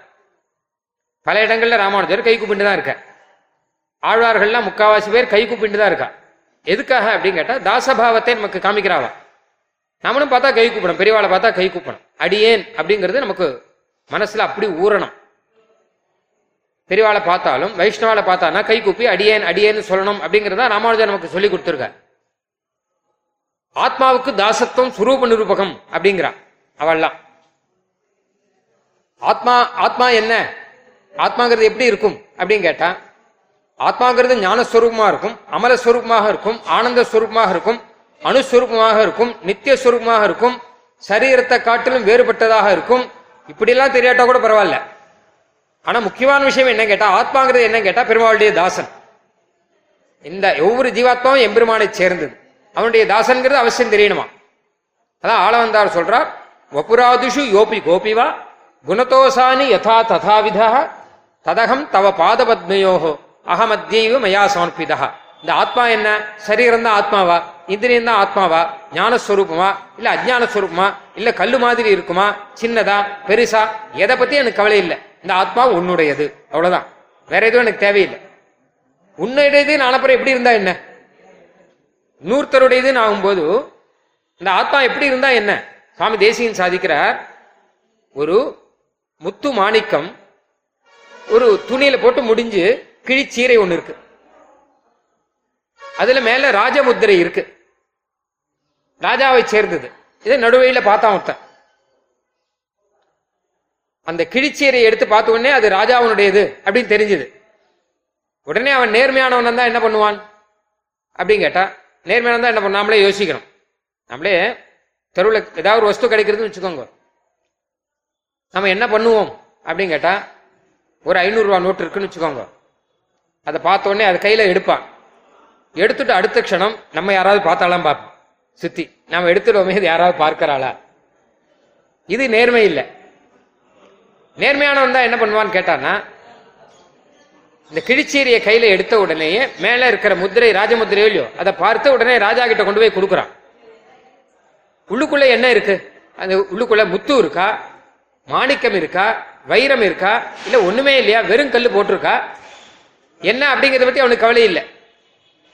எப்போ இது ராஜாவை சேர்ந்ததோ அப்ப அவர்கிட்ட ஒப்படைச்சுடணும். அவ்வளவுதான். உள்ள எது இருந்தா என்ன? அந்த மாதிரிதான் இந்த ஆத்மாவானது ஞானஸ்வரூபமா? இல்ல கல்லு மாதிரி ஒண்ணுமே இல்லாததா? இப்படின்னா அதை பத்தி எனக்கு கவலை இல்லை இது உன்னுடையது பகவானுடையது. அதனால உனக்கு நான் கொடுத்துடுறேன். அப்படின்னு ஆளவந்தார் வந்து ஆத்ம சமர்ப்பணம் பண்ற பிரகாரத்தை ஆளவந்தார் அருளி செய்கிறார். அந்த மாதிரி ரீதியில ஆத்மாவுக்கு தாசத்துவம் தான் முக்கியம் எம்பெருமானை சேர்ந்தது. அதை காமிக்கிறதுக்காக பொதுவாக விக்கிரகங்கள்லாம் கை கூப்பிட்டு தான் விக்கிரகம் பண்ணுவான் பொதுவாக. ஆனால் சுவாமி தேசிகனுக்கு ரங்கநாதர் நியமனம் பண்றார் நீர் உபதேச புத்திரோட விக்கிரகம் பண்ணிக்கணும் அப்படின்னு நியமனம். எதுக்காக அப்படின்னு கேட்டா ரங்கநாதன் தானே தேசிகனுக்கு வேதாந்தாச்சாரியன் விருதம் கொடுத்திருக்கார். நாமம் கொடுத்துட்டாரோ இல்லையோ? நாமத்துக்கு ஏற்ற மாதிரி தான் ரூபம் இருக்கணும். வே நாமம் வேற ரூபம் வேற இருக்கக்கூடாது. வேதாந்த ஆச்சாரியன் நாமம் கொடுத்தாச்சுன்னா அந்த ஆச்சாரியத்துவத்துக்கு ஏற்றதான ஒரு ரூபம் வேணும்னா உபதேச முத்திரையும் கையில ஓலைச்சூடியும் இருக்கணும். வேற இருக்கக்கூடாது. அதனால விஸ்வஸ்மின் நாம ரூபான் விகிதவதா தேன தேவேன தத்தாம் நாமத்தையும் ரூபத்தையும் கொடுக்கக்கூடியவன் எம்பெருமாங்கிற தேசிகன். அவன் இந்த நாமத்தை கொடுத்தான் அப்படிங்கிறார் அவன் தான் அந்த ரங்கநாதன் தான் இந்த ரூபத்தையும் தேசியம் அதனால்தான் எந்த கோயில போனாலும் தேசியனுடைய திருமேனி பிரதிஷ்டை பண்ணும்போது வியாக்கியாமுத்திரியோட தான் இருக்கு. காரணம் என்ன கேட்டா பெருமாளுடைய நியமனம் அது. மாத்தி பண்ணக்கூடாது. அப்போ வேதாந்தாச்சாரியன் விருதம் கொடுத்தாச்சு. நீர் வேதாந்தத்துக்கு ஆச்சாரியனா இருக்கணும். அதுக்கேற்ற ரூபம் வேணும். சொன்னா நாலு பேர் நம்பட முடியும் இவர் வேதாந்த ஆச்சாரியன் அப்படிங்கிறது. கையில ஓலைச்சோடு வச்சுட்டு அது பிரம்மசூத்திரம். அதாத்தோ பிரம்ம ஜிஜ்ஞாசா. பிரம்மசூத்திர ஓலைச்சுவடி கையில திருமேனில இருக்கும். இந்த பக்கம் வியாக்கியான முத்ரா இருக்கும். பிரம்மசூத்திரம் ஏன் வச்சுருக்கார் அப்படின்னா அதான் வேதாந்தத்துக்கு ஆச்சாரி. பிரம்மசூத்திரம் தானே வேதாந்த சூத்திரம். அதுக்கு இவர் சாதிக்கிற அர்த்தம். இந்த லோகத்துக்கு மொத்தத்துக்கும் தேசியம் சாதிக்கிற அர்த்தம் இருக்கு. எம்பெருமானார் ஸ்ரீபாஷ்யத்தில் சாதிச்ச அர்த்தம் மொத்தத்தையும் அதிகன சாராவளி சாதிச்சார் மாத்திரம் இல்ல சொன்ன ரீதியிலேயே நம்ம சம்பிரதாயத்தை நிலைநாட்டுறார். கீதா பாஷ்யத்துல சொன்ன ரீதியிலேயே சரணாகதியை நிலைநாட்டுகிறார். தஸ்ய வசீகரணம் தத் சரணாகதிரேவ அப்படின்னு சீபாஷ்யத்தை பல இடத்துல ஸ்ரீபாஷ்யத்தில் சரணாகதி பத்தி சொல்லியிருக்கா. சுவாமி தேசியன் சொல்றார் நானா சப்தாதி பேதாதி கதையதா. நானா சப்தாதி பேதாத்துன்னு சூத்திரம் இருக்கு. அந்த சூத்திரத்துல சரணாகதியை பத்தி சொல்றாருனார். எம்பெருமானார் சூக்ஷமாக சொன்னார் சுவாமி தேசியன் ஸ்பஷ்டமா சொன்னார். இந்த மாதிரி பல இடங்கள்ல சீபாஷ்யத்துல சரணாகதி பத்தி சொல்லி இருக்குங்கிறத சுவாமி தேசியில எடுத்து காமிக்கிறார். சுதப்பிரகாசியில இருக்கு. அந்த சுதப்பிரகாசிகையில அதை காப்பாத்தி கொடுத்ததும் சுவாமி தேசிகன் தான். சீபாஷ்யம் பார்த்தோம் வச்சுக்கோங்களேன் சுவாமி தேசிகனுக்கும் சீபாஷ்யத்துக்கும் இருக்கிற சம்பந்தம் ரொம்ப நெருங்கினது. சீபாஷ்யத்துக்கு சுவாமி தேசிகன் ஒரு வியாக்கியானம் பண்ணியிருக்கார். தத்துவ டீகான் பெயர். சீபாஷ்யத்துக்கு சுவாமி தேசிகன் ஒரு பின் இணைப்பாக ஒரு கிரந்தம் பண்ணியிருக்கார். அதிகன சாராவளியின் பெயர். சீபாஷ்யத்தினுடைய சாரம் அது. சீபாஷ்யத்துக்கு ரொம்ப முக்கியமான வியாக்கியானம் சுதர்சன சூரி எழுதினது சுதர்சன பட்ட எழுது சுதப்பிரகாசியின் பெயர். அதை காப்பாத்தி கொடுத்ததே தேசிகன் தான். அது இல்லாட்டா இன்னைக்கு சீபாஷ்யம் கிடையாது. ரொம்ப பராத பாடுபட்டு அதை காப்பாத்தி கொடுத்தார். சீபாஷ்யத்தில் இருக்கக்கூடிய சில வாதங்கள் இருக்கு. அந்த வாதங்களுக்கெல்லாம் மேல மேல அர்த்தங்களை எழுதி அந்த வாதத்தை விரிவாக்கி அதை நல்லா ஸ்தாபனம் பண்ணவர் சததூஷணி அப்படிங்கிற கிரந்தத்துல. சிவாஷ்ய ஒவ்வொரு வரையும் எடுத்து எடுத்து வாதம் பண்ற. அதுல. சிவாஷ்ய அது தவிர சீபாஷ்யத்தை பல தடவை காலக்ஷேபம் சாதிச்சிருக்கு ஏகப்பட்ட பேருக்கு. திரிம்சத்வாரங்கிற சங்கல்ப சூரியோதயத்துல. சங்கல்ப சூரியோதயம் பண்ணும்போது முப்பது தடவை காலக்ஷேபம் சொல்லிருக்கேங்கிற சுவாமி தேசிகனை சங்கல்ப சூரியோதயம் ரொம்ப சின்ன திருநக்ஷத்திரத்தில் பண்ண நாடகம் அது. அதான் பெரியவாள்லாம் சொல்றா நூறு தடவை காலக்ஷேபம் சொல்லிருக்காங்க சீபாஷ்யம் மாத்திரம். அத்தனை ஒரு வைபவம். அதனால்தான் நிர்விஷ்டம் எதி சார்வபௌம வச்சசாம் ஆவருத்திபிர் யௌவனம் அப்படிங்கிறார். என் வயசு முறுக்க இதுலயே போயிடுது ஆவருத்திலேயே போயிடுதுங்கிற ஆவருத்தினா திருப்பி திருப்பி திருப்பி திருப்பி. எவ்வளவு முழுக்க எப்படி போச்சுன்னா திருப்பி திருப்பி ஒரே விஷயத்தை அனுபவிச்சே போச்சுன்னா அவன். அந்த மாதிரி சுவாமி தேசிகனும் ஒரே விஷயத்தை அனுபவிச்சே எவ்வளவு முழுக்க போயிடுது எந்த விஷயம்னா சீபாஷ்யம் அதை அனுபவிச்சே போயிடுதுங்க அத்தனை பண்ணி அவர் சீபாஷ்யத்திலே அது தவிர பல இடங்கள்ல சீபாஷ்ய சாரத்தை கொடுக்கிறார். சித்த சித்தன விரி துரைத்தன பாசுரத்துல சீபாஷ்ய சாரத்தை அப்படியே கொடுக்கிறார். சிரஷ்டா தேகி ஸ்வனிஷ்டா நிரவதி மகிமா பாஸ்தவாதா ஸ்ரிதாப்தா காத்மாதேர் இந்திரியாதே ருச்சி தஜனனகிருத் சம்ஸ்கிருதௌ தந்திரவாகின்னு ஒரு ஸ்லோகம். சிவாஷ்யத்தில் இருக்க பதினாறு விஷயங்கள் அப்படின்னு அதில் ஸ்லோகத்தை ஒரே ஸ்லோகத்தில் கொடுக்குறார். ஒரே ஸ்லோகம்னா ஒரே ஸ்லோகம். இல்லை பதினாறு ஸ்லோகம்னா பதினாறு ஸ்லோகம் இருக்கு அதீன சாராவளியில். தமிழ்ல ஒரே பாட்டுனா ஒரே பாட்டு. பதினாறு வரி அதுல. பதினாறு பாதத்தினுடைய அர்த்தம். இப்படி சீபாஷ்யத்துக்குன்னு எதை தான் செய்யல? வாழியவன் மாறன்மறையும் ராமானுசன் பாஷ்யமும். சுவாமி தேசியன் இத்தனை பல்லாட்டா சீபாஷ்யம் கிடையாது. சீபாஷ்யம் இல்லாட்டா சம்பிரதாயம் கிடையாது. அன்னைக்கு ஸ்ரீரங்கத்துல பெரிய ஆபத்து வரும்போது சீபாஷ்யத்தை எப்படியாவது காப்பாத்தி ஆகணும் அப்படின்னார். சுதர்சன சூரி சொல்றார் நீர் இந்த ஓலையை எப்படியாவது காப்பாத்தும். சுதப்பிராசிய ஓலை ஒரே ஓலை தான் இருக்கு. சுதப்பிராசிய ஓலைக்கு என்ன பெருமை தெரியுமா? அது நடாதுரம்மாள் சாய்ச்ச காலக்ஷேபம். அப்படியே இருக்குதுல அந்த காலக்ஷேபத்துக்கு என்ன பெருமை தெரியுமா? நடாதுரம்மாளுக்கு எங்களாழ்வான் சாய்ச்ச. அவருக்கு என்ன பெருமை தெரியுமோ? எங்களாழ்வானுக்கு பிள்ளான் சாய்ச்ச. அவருக்கு என்ன பெருமைனா ராமானுஜர் கிட்ட இருந்து நேரம் கேட்டேன். ரொம்ப தலைமுறை தள்ளி போடல. மூணு தலைமுறை தான் இருக்கு. ராமானுஜருக்கு அப்புறம் பிள்ளான் எங்களாழ்வான் நடாதுரம்மாள். அவர் சாதிச்ச விஷயம் இந்த ஓலையில இருக்கு. எல்லாருமே மகாபிராஜ்யர்கள் அப்ப ராமானுஜர் சாதிச்ச அதே வார்த்தை அப்படியே ரெக்கார்ட் ஆயிருக்கு. இதுல. இதை எப்படியாவது காப்பாத்தி ஆகணும். ரங்கநாதனை காப்பாத்தணும். சிபாஷ்யத்தை காப்பாத்தணும்னா. சுதர்சன சூரி சொல்றார் ரெண்டும் ஒண்ணுதான் உத தான் ரங்கநாத் பிரபத்யே பிரணவாகாரம் பாஷ்யம் ரங்கம் இவாபரம் பரஸ்ய பிரம்மணோ எத்திர சேஷித்வம் ஸ்புடமீக்ஷியதே. ரங்கநாதன் பிரணவாக்கார விமானத்துல இருக்கார். சிபாஷ்யமும் பிரணவாகாரமா இருக்கு. அகார உகாரம் அகாரத்தோட அகாரத்தில் ஆரம்பிக்கும் பகாரத்துல முடியும் நடுவில் விகாரம் இருக்கு. அதனால பிரணவாகாரமா இருக்கு சிபாஷ்யம் ரங்கநாதன் சேஷியாக இருக்கார். பிரணவாகார விமானத்துல. சிபாஷ்யத்திலும் பெருமாள் சேஷியாக தான் இருக்கார். அங்க சேஷினா பாம்புல இருக்குன்னு அர்த்தம். இங்க சேஷினா எல்லாருக்கும் சுவாமியாக நம்மளா சேஷர்களா இருக்கும் அவர் சேஷியா இருக்கார். பிரணவாகார விமானத்துக்குள்ள பரபிரம்மம் இருக்கு. ஸ்ரீபாஷ்யத்துக்குள்ளேயும் பரபிரம்மம் இருக்கு. அதனால ரெண்டும் ஒண்ணுதான். அதனால கட்டாயம் இதையும் காப்பாத்தி ஆகணும் அப்படின்னு அவர் சொல்ல அவர் நியமனத்தை ஏத்துண்டு படாத பாடுபட்டு சுதப்பிரகாசிகா பூமோ ஏன ஆதௌ பரிரக்ஷிதா. நன்னா காப்பாத்துற. வெறும் ரக்ஷிதா இல்ல. ஓலையை காப்பாத்தி கடைசியில் இந்தாங்க பத்திரமா கொடுத்துட்டேன் அப்படிங்கிறது இல்ல. பின்ன என்ன பண்ணான்னா அந்த ஓலையை காப்பாத்தி பத்திரமா வச்சு அதை நாலு பேருக்கு சொல்லி கொடுத்து அதை இன்னும் மேல நாலஞ்சு ஓலை எழுதி இன்னும் ஒன்னா இருந்தா தானே கஷ்டம். ஜெராக்ஸ் எடுக்க முடியாது. அது தானே எழுதி நாலஞ்சு பேர்கிட்ட அந்த ஓலையெல்லாம் கொடுத்து அவளுக்கு அதை சொல்லி கொடுத்து மேல பரப்புற. பிரவர்த்திதாச்ச பாத்திரேஷு தஸ்மை சிரேஷ்டாய மங்களம். இப்படிப்பட்ட மகா உபகாரம். அதனால ரங்கநாதன் என்ன பண்ணாருன்னு கேட்டா உம்ம திருக்கையில ஸ்ரீபாஷ்யம் ஓலை இருக்கணும். நீர் தான் வேதாந்த ஆச்சாரியன் தெரியணும். கையில உபதேச முத்திரைகளும். உன்னித்ர பத்ம சுபகாம் உபதேச முத்ராம் நீர்தானே பாடினு. ராமானுஜருடைய உபதேச முத்திரை தானே உமக்கு உபஜீவியமா இருந்தது. உம்முடைய உபதேச முத்திரை தான் லோகத்துக்கெல்லாம். அப்படின்னு ரங்கநாதன் நியமனத்தினாலே அந்த உபதேச முத்திரையோடு கூட சுவாமி தேசியன் இருக்க அந்த உபதேச முத்திரையை சேவிச்சாலே போருமாம் இப்போ.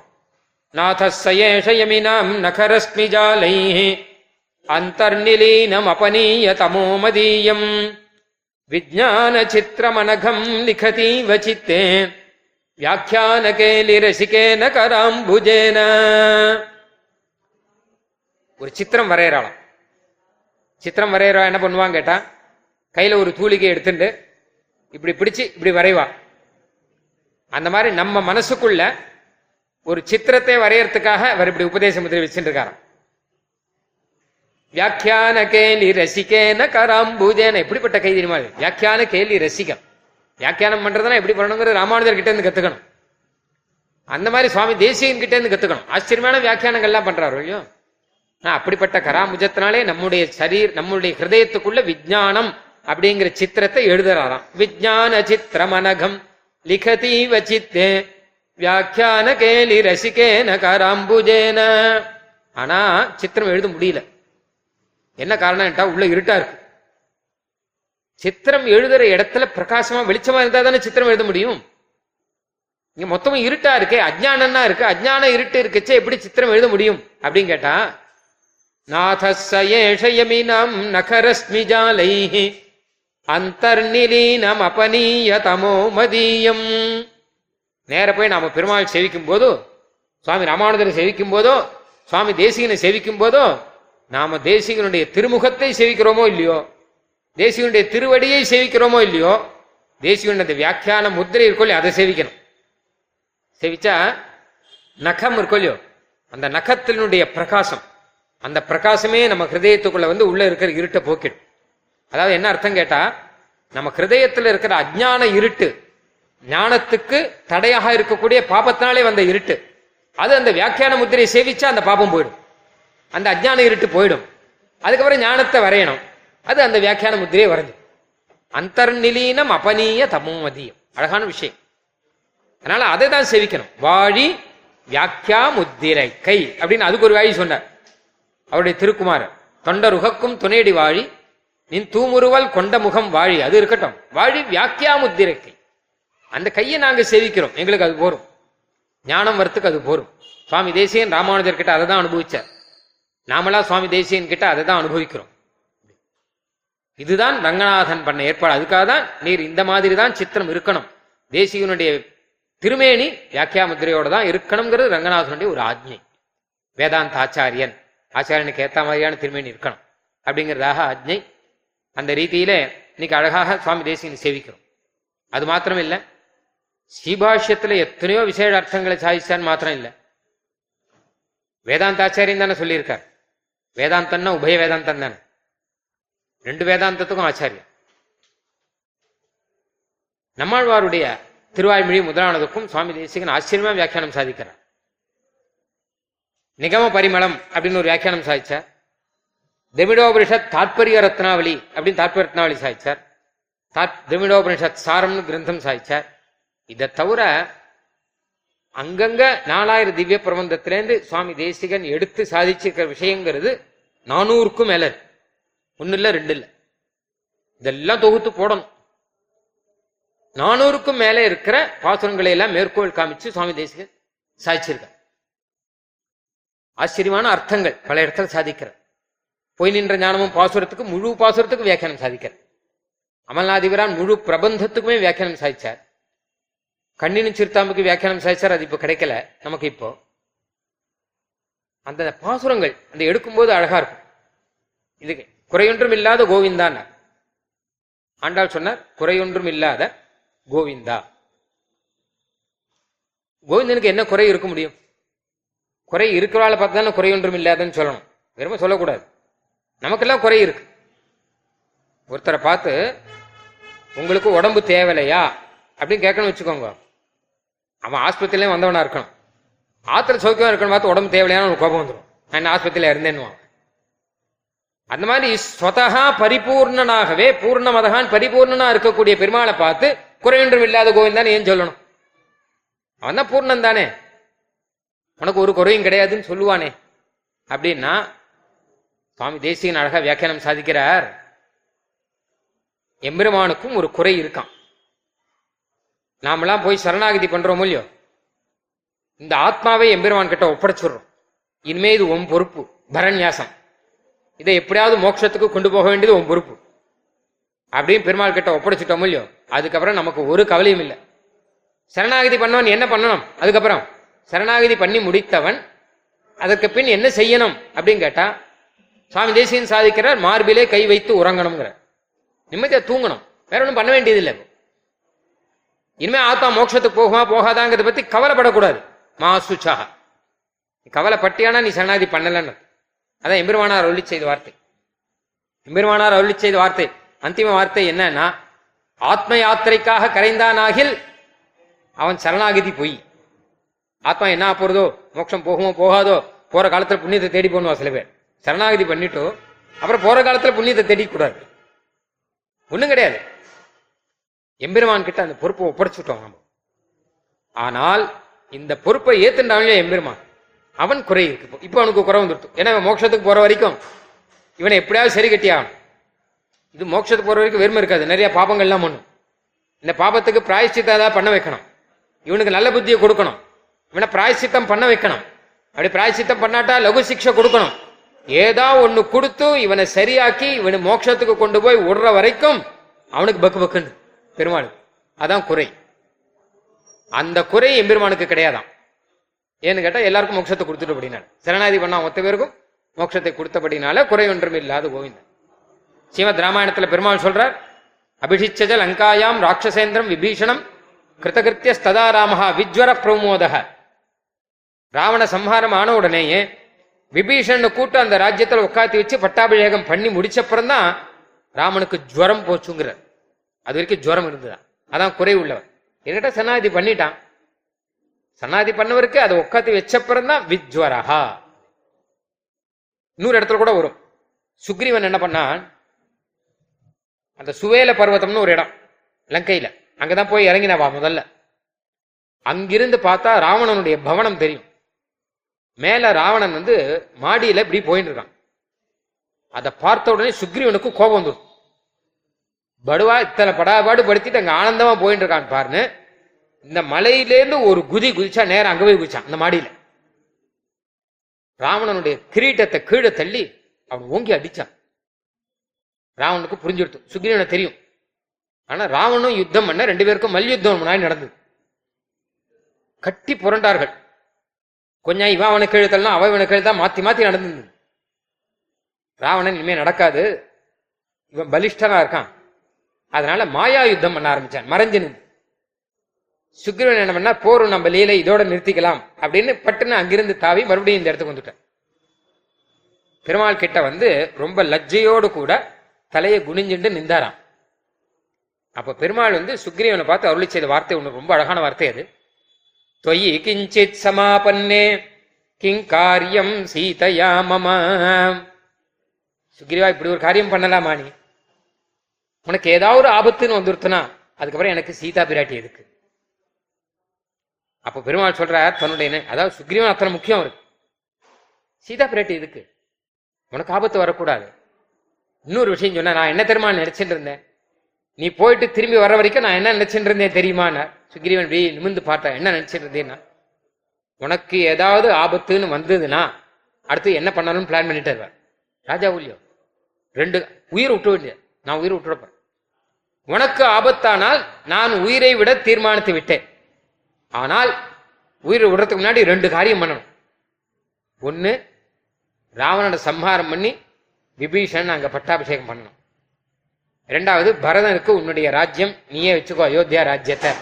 அப்படின்னு அவன் காத்துட்டு இருக்க அங்க பரதனுக்கு அயோத்தியா ராஜ்யம் உனக்கே இருக்கட்டும்ங்கிற அவங்ககிட்ட ஒப்படைக்கும். இந்த ரெண்டு காரியம் பண்ணிட்டு நான் உயிரோடலாம் தீர்மானிச்சுட்டேன். ராமாயணத்துல இது வருது.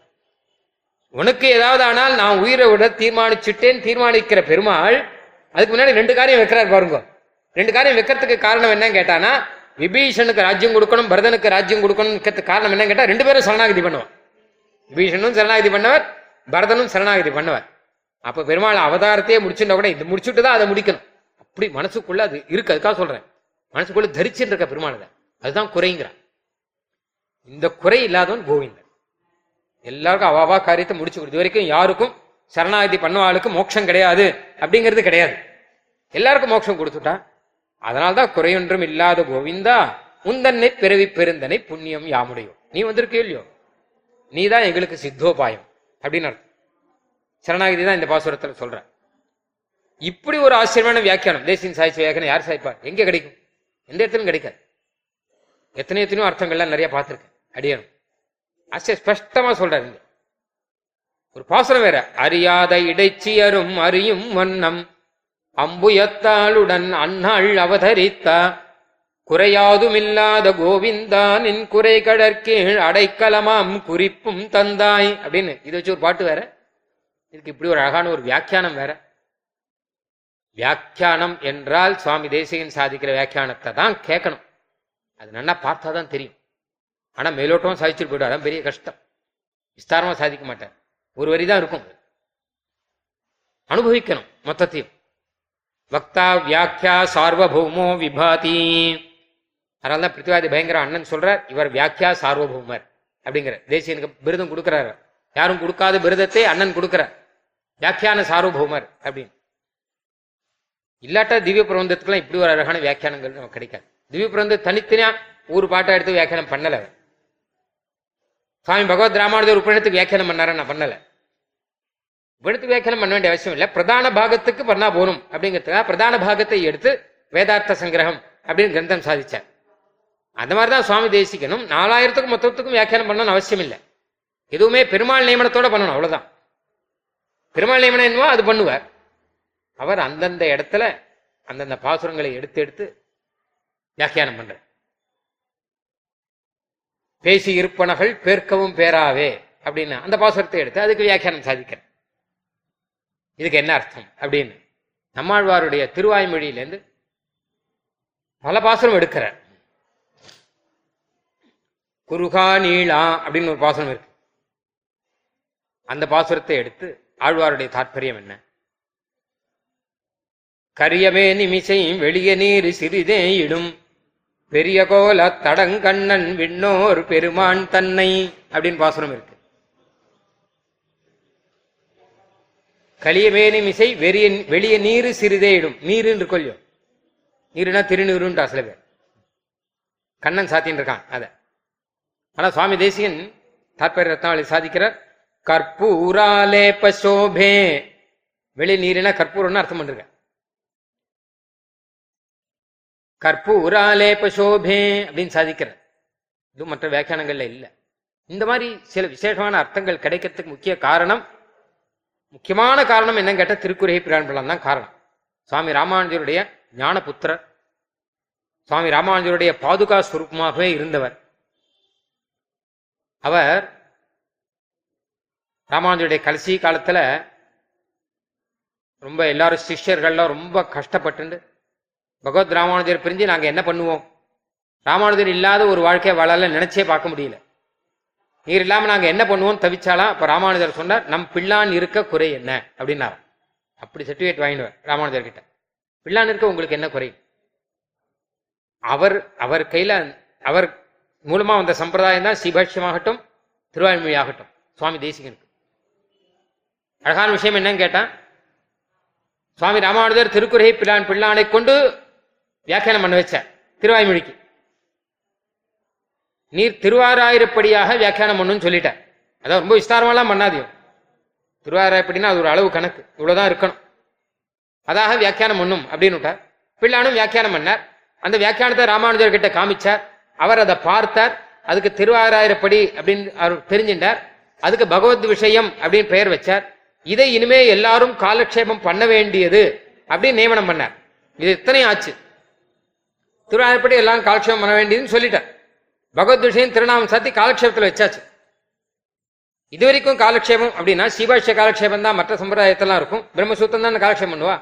ஆனா அந்த மாதிரி இல்ல. இதுவும் சேர்த்து காலக்ஷேபம் பண்ணணும்னு வைஷ்ணவாளுக்கு எல்லாருக்கும் ராமானுஜர் சொல்லிட்டார். அப்போ நமக்கு நாலு ஆயிடுத்து இப்போ. சிபாஷ்யம் பகவத் விஷயம் இது அது தவிர கீதா பாஷ்யம் அது தவிர வந்து ரகசியம். அதனால எல்லாருமே திருவாய்மொழி காலக்ஷேபம் பண்ணி ஆகணும்னு ஆயிடுத்து. அதுக்கு திரு திருவாராயப்படி வச்சுக்கோங்கன்னு சொல்லிட்டார்.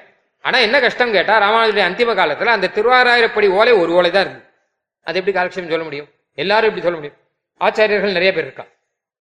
அப்ப எம்பெருமானார் அந்த திருவாராயிரப்படியை அந்த பிள்ளான் கையிலேயே கொடுத்து நீர் சம்பிரதாய பிரவர்த்தனம் பண்ணும். அப்படின்னார் அப்போ பிள்ளான் மூலமாக அந்த திருவாரப்படி சம்பிரதாயம் நடக்கிறது? பிள்ளானுடைய சிஷ்யர் தான் எங்களாழ்வான் எங்களாழ்வான் சிஷ்யர் தான் நடாதுரம்மாள் நடாதுரம்மாள் சிஷ்யர் அப்புள்ளார். அப்புள்ளார் சிஷ்யர் சுவாமி தேசிகன். இவா கையில் அந்த திருவாரப்படி ஓலை இருக்கு இந்த ஓலையோட கூட கூட கூட அடுத்தடுத்த பரம்பரை வருது. இது. இது இந்த பக்கம் இருக்குச்ச இன்னொரு பக்கம் ஸ்ரீரங்கத்தில் வேற ஒரு காலக்ஷேப கோஷ்டி இருக்கு. சுவாமி ராமானுஜருடைய சிஷ்யர் எம்பார் அவருடைய சிஷ்யர் பராசர பட்டர் அவருடைய சிஷ்யர் நஞ்சியர் அவருடைய சிஷ்யர் நம்பிள்ளை அவருடைய சிஷ்யர் பிரிவாச்சான் பிள்ளை. இப்படி ஒரு சம்பிரதாயம் நடக்குது. அவர்கள் கையில திருவாராயப்படி இல்லை. அது ஒரு ஓலை தானே இருந்தது. திருவாரப்படி இல்லை. ஆனால் ராமானுஜர் சொன்ன அர்த்தங்கள்லாம் இருக்கு மனசுல. எம்பார் ஆச்சரியமான அர்த்தங்கள்லாம் சாதிக்கக்கூடியவர். பராசரப்பட்டர் ஆச்சரியமான அர்த்தங்கள்லாம் சாதிக்கக்கூடியவர். ராமானுஜர் சொன்ன அர்த்தம். இவர்களே பல அர்த்தங்கள்லாம் சாதிக்கக்கூடியவர்கள். அதெல்லாம் வச்சுட்டு அவர்கள் காலக்ஷேபம் ஆச்சரியமா நடத்தின்னு இருக்கா ஸ்ரீரங்கத்துல.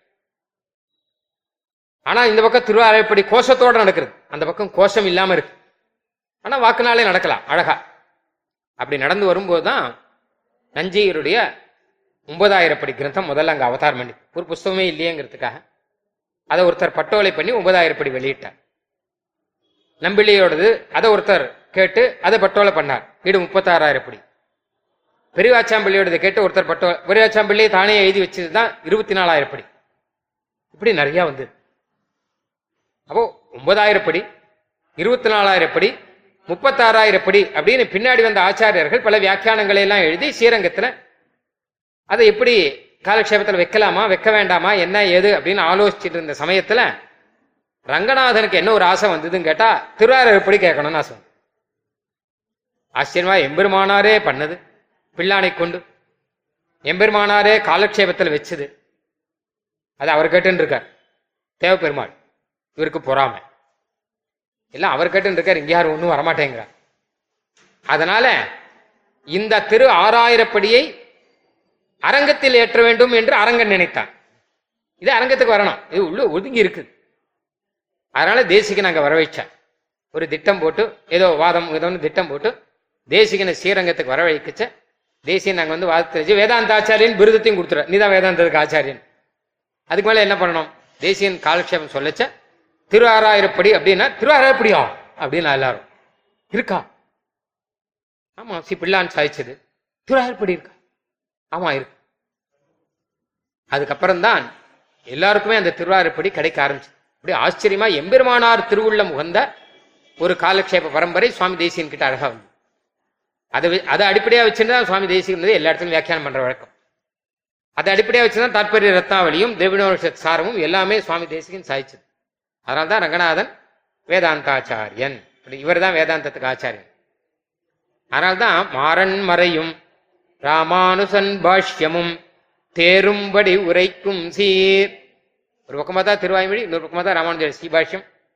இது ரெண்டையும் தேரும்படி உரைக்கும் சீர் அந்த பிரபாவம்.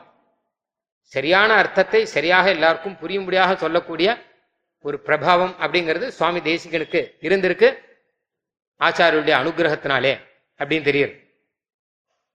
திமிடோபட தாற்பரிய ரத்னாவளி கூட ரங்கநாதன் ஆஜ்ஞையினால பண்ணது தான் அதுவும். கடைசியில தாற்பரிய ரத்னாவளியில் கடைசியில் சுவாமி சொல்கிறார் இந்த ஒவ்வொரு தாற்பயம்ங்கிறது ரத்னம். அந்த ரத்னத்தை எடுத்து கோத்த மாலை இது ரத்னாவளி அப்படிங்கிறது. இது ரஞ்சனி ரங்கபர்த்துகும் அப்படிங்கிறார்.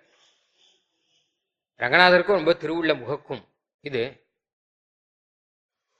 வேதாந்தாச்சாரியக ஸ்ரீ பகுமத பகுவித் வெங்கடேஷோத்ருதேயம் ரம்யா தாத்பரிய ரத்னாவலிஹி அனககுணா ரஞ்சனீரங்கபர்த்துஹு இந்த பண்ணது யாருன்னா வேதாந்தாச்சாரியன் அது சொல்றதுக்கு காரணம் என்ன ரங்கநாதன் கொடுத்த.